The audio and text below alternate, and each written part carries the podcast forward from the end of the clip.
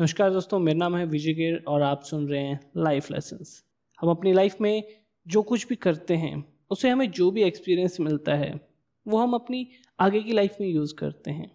अगर ये बोला जाए कि हमने जो कुछ भी अभी तक सीखा है, उसी की वजह से हम आज जो भी हैं, वो बने हैं तो ये गलत नहीं होगा। ये एक्सपीरियंसेस ही हैं, जो हमें समझ देते हैं फैसले लेने की।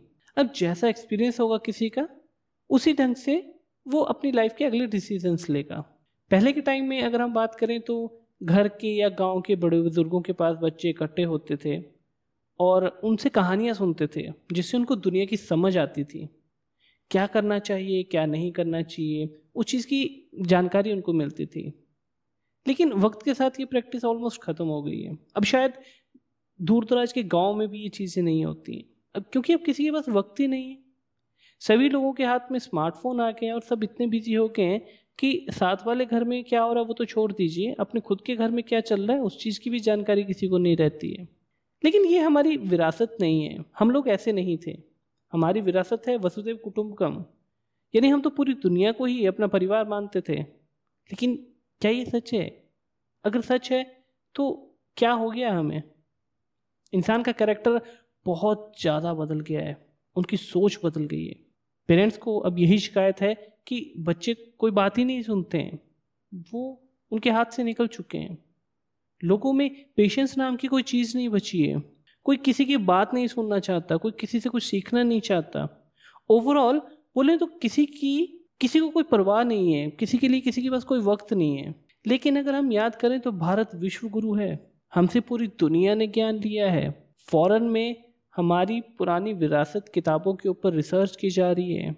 उनके साइंटिस्ट हमारी उन पुरानी किताबों को, हमारे वेद, उपनिषद को स्टडी करके समझना चाह रहे हैं कि भारत इतना विकसित कैसे हुआ था। और अब हम खुद अज्ञानी बन गए बहुत दुख होता है ये देखकर कि कैसे दूसरों को ज्ञान देने वाला देश खुद इतना ज्ञानी बन गया है।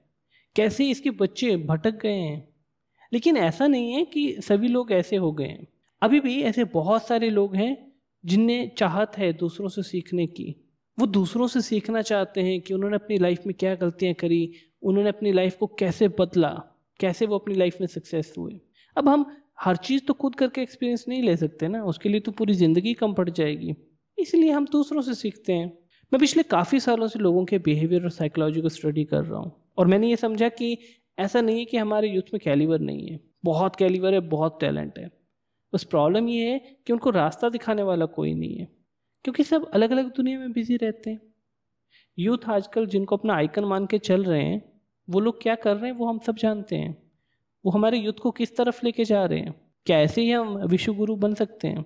तो इसी चीज़ की वजह से हमारा यूथ भटक रहा है। ज़रूरत है उन्हें एक रास्ता दिखाने की। तो उन्हीं लोगों के लिए जो अपनी लाइफ में चेंजेस लाना चाहते हैं, जो आगे बढ़ना चाहते हैं, जो लाइफ में सक्सेस होना चाहते हैं, जो दूसरों से सीखना चाहते हैं, मैं लेकर आया हूँ ये लाइफ लेसन अब इसके काम के लिए मैं अलग अलग लोगों का इंटरव्यू करूँगा, जो अपनी लाइफ में सक्सेस हुए हैं, जो अपनी लाइफ में जिन्होंने ग्रोथ हासिल करी है।